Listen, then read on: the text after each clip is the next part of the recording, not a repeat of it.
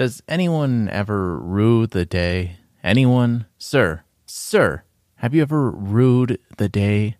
Going through your day, things happening, and you rue it, and you think that, and you say it, I rue it, I rue this day. You'll rue the day. I've heard plenty of people say that. You'll rue the day. But I never hear anybody like, man, I rue this day. Well, maybe not real people. Maybe they're just villains or other crappy side characters that say that you'll rue the day. More like rule the day. Rule the day. I'll rule the day before I rue it. Or ruin it. I would gladly just ruin a day, but rue it. I'm not trying to thicken any sauces of my days. I'm not a cook anymore. Not on the books, but I'm still in the weeds. Always in the weeds. Having to deal with people, too much of people, especially trying to get people to do things, could make me rue a day. I want episode 50 to be special, and one of the ways that I thought to do that would be to have a recurring guest, my favorite guest that's ever been on the show, Sylvester Stallone. I had him on a couple of episodes and an additional episode where he just sat in the corner. I know all you bean fueled listeners love to listen to how stupid his face sounds when he's on the podcast. Unfortunately, I was a little too late reaching out to try to get him to do this. Now, my only Sylvester options are somewhat limited. The first one is Sylvester Stallion, which is a novelty act. It is a real horse, not a real stallion, but surprisingly close to Sylvester Stallone. Once the lips and hooves sync up, it's hard to imagine he hasn't actually had a seizure. Or a stroke, since that's what actually happened. And I tear up a little every time he gets to the Adrian Whinny. That's what I call it, when my butt crack just starts to sweat and it's like that gentle glisten. The other Sylvester option is that cat, the one that's suffering succotash. Fun fact the first special I ever came up with and got to serve to guests in a restaurant was with succotash. It was a cured duck breast cooked medium rare and sliced, served over succotash of roasted red pepper, butternut squash, and red onion. Nestled neatly next to it, a pile of fresh mixed greens from the garden just outside, dressed in fresh pressed house olive oil and three local citruses, drizzled to emulsified perfection vinaigrette. It wasn't that good, but man, was it pretty. So, that stupid fucking lispy cartoon cat from Looney Tunes, do you guys want him on the show or Sylvester Stallion? Or we follow this emerging culinary side story. Fuck the cat, fuck the horse, with the carrot I was saving for the horse. Hold on, PETA. We're not fucking any animals with carrots. Or at all, we're not fucking animals. We may fuck some vegetables because I'm not as scared of revengetarians. Okay, there's this carrot I had in the fridge I was going to use for something else, but when I heard about Sylvester Stallion, I thought maybe I'd keep it for him.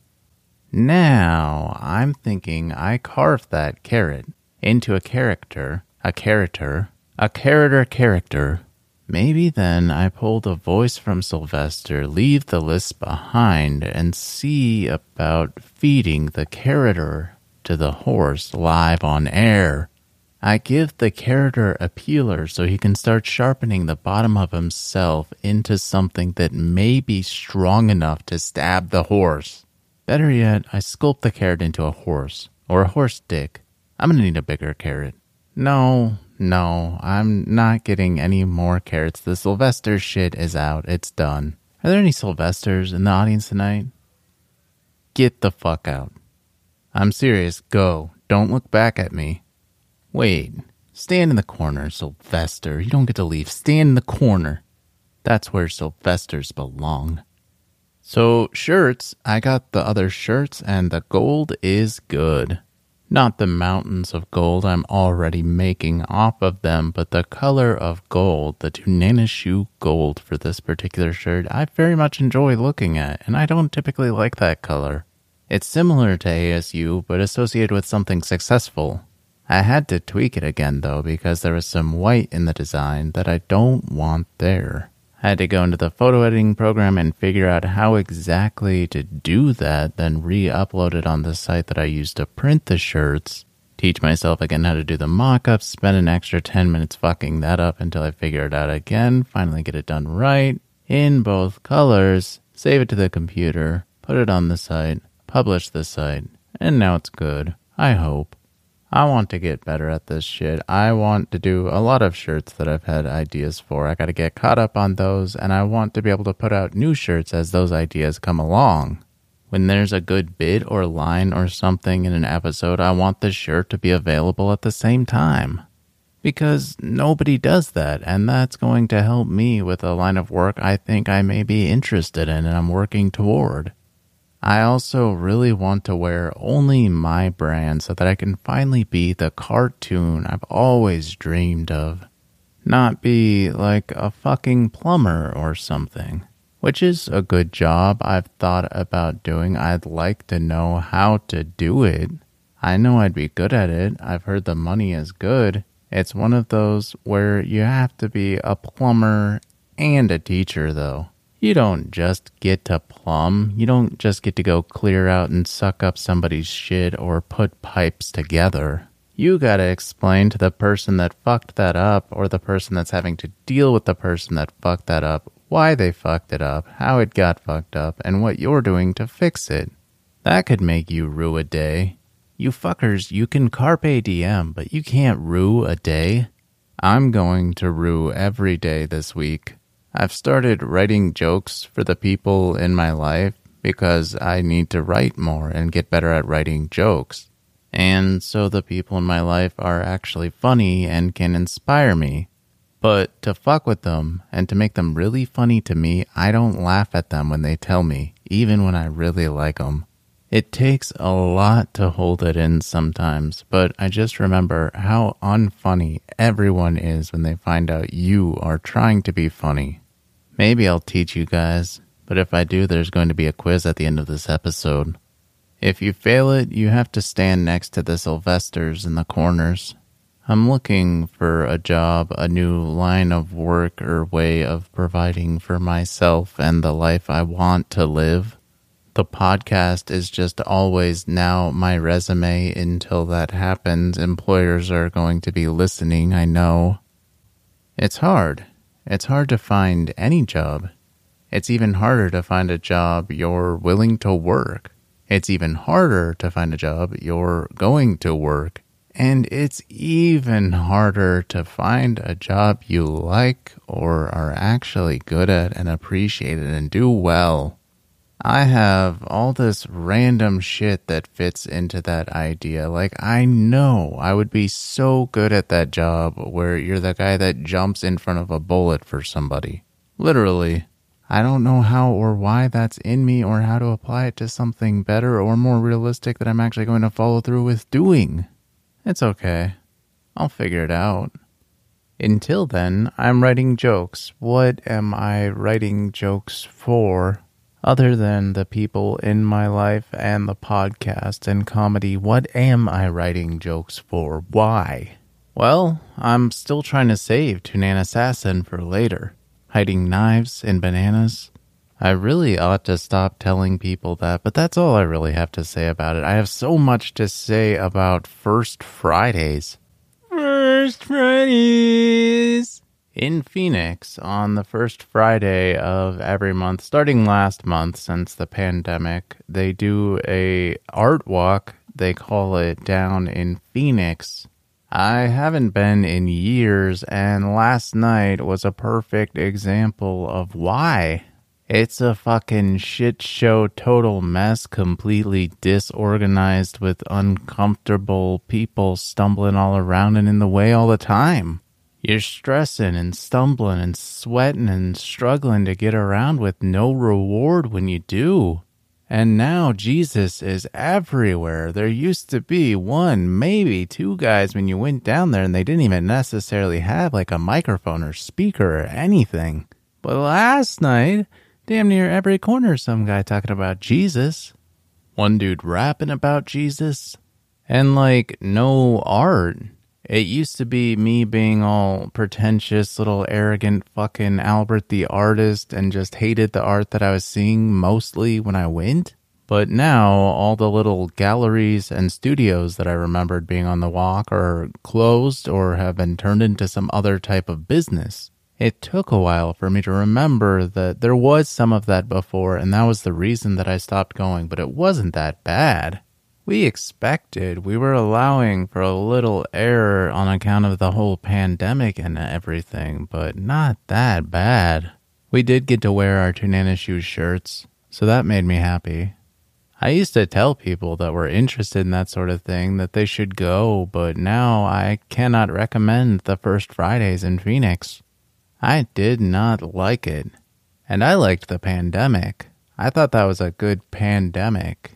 It had all the stuff I like and look for in a pandemic. I keep getting frustrated at people trying to blame stuff on the pandemic, though. All this shittiness in people and how they're behaving and the in- insanely absurd, out there, fucked up shit they're thinking now. And they're still just adding COVID to it at the end. Like, this is when it happened, was in this last year because of the pandemic and because of COVID. All this happened. It just lowered your tolerance and your willingness to control yourself. Shit was already getting bad and heading this way, and we didn't have anything to blame, and now we do. And we're going to continue to because that's what we do, and there's probably going to be another round of all this. We've been playing the biggest game of truth or dare ever. But really, it's mostly all been dare. The truth is having a hard time out there these days, and those who believe it. For example, I was just trying to explain to somebody recently how the reason you don't see Kamala Harris that much since she's become vice president is she's the one that's always got to wear the Joe Biden suit. This is how it is, and I'm getting old. I'm so old. When I was growing up, I had to use my own face for emojis. I'm getting fed up too on Twitter starting to talk mad shit, the kind of stuff that I usually wouldn't post. I'm just going for it now. I tried to tweet some shit, and before I could, Twitter had this message pop up, and it was like, most people on Twitter don't send tweets like this. We're asking people to review replies with potentially harmful or offensive language. Want to take another look before tweeting? It has my tweet there in a little box for me to take another look, and then written below that is a hyperlink that asks, Did we get this wrong? Which I'm sure if I had clicked would have taken me to some way to appeal it or something. Or maybe it just tells Twitter they're wrong, and they're like, Yeah, you're right, we are wrong because you're the customer. Until they or someone else gets offended by my tweet. That tweet had just been on some shitty spaghetti that I honestly would have said in a professional kitchen, that sauce looks like shit. The fuck is wrong with you? Then I saw this shit from this fucking guy, Bailey Carlin. Burgers should come cut in half, easier to eat, and a beautiful view of a cross section which he had tweeted as a reply to himself when he said, I have a hot take coming in about burgers in a few minutes. Stay tuned. Again, he replies to himself, I know a ton of people just do it themselves, but it's better if the chefs do it with their sharp ass knife, much cleaner. I'm not sure what compelled this piece of shit to think this was a hot take, but the indignation it ignited in me went beyond the 10 plus years I worked as a cook, or the lifetime I've loved eating food or using my fucking brain to just think about how things should be, or why they are the way they are. There are already a number of places that do serve their burgers cut in half. There's also every single other place that will do it if you request it. But the reason this isn't common practice is because it isn't good. Some people like it, but it is not good. Most places slinging burgers are using the time it takes to get your burger to you to rest the meat. Every step of that process has been as meticulously calculated as each of the ingredients. Put in that place that way at that time for that effect. The warriors and artisans who still have to make burgers, even at a Michelin starred restaurant, have to do it hundreds of times a day. All fucking day, every fucking day, on top of all the other shit they have to deal with. They know the best way to make that burger, and they know they still have to make it the way that people want it. And most of the time, both parties agree that's not cut in half. Because if that burger was cooked properly, it was cooked on a hot surface that was able to sear the outside of the meat so that it could trap the juices inside of it. It was flipped so that it cooked evenly. It was seasoned generously on just the outside to help create that crust and flavor for the experience when you bite into it. Through the bun, sauce, toppings, and cheese.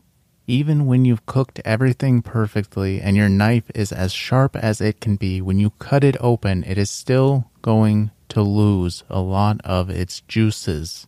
Those juices are immediately going to start ruining the bun, which a good burger place will toast so that that doesn't happen until you bite into it.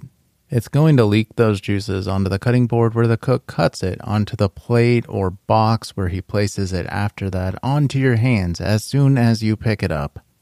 That fucks up that cook's rhythm when he has to take that extra second to look at, oh, it needs to be cut in half.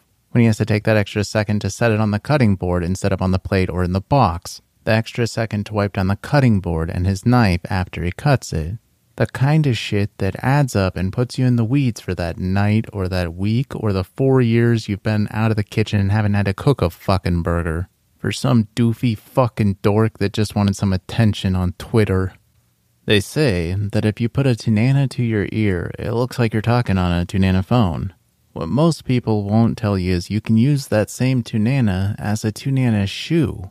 And you can wear that Tunana shoe or you can put that to your ear and you can hear at the ocean or the Tunana Shoe podcast or whatever other crazy shit's floating around in your brain that you probably shouldn't be tweeting about.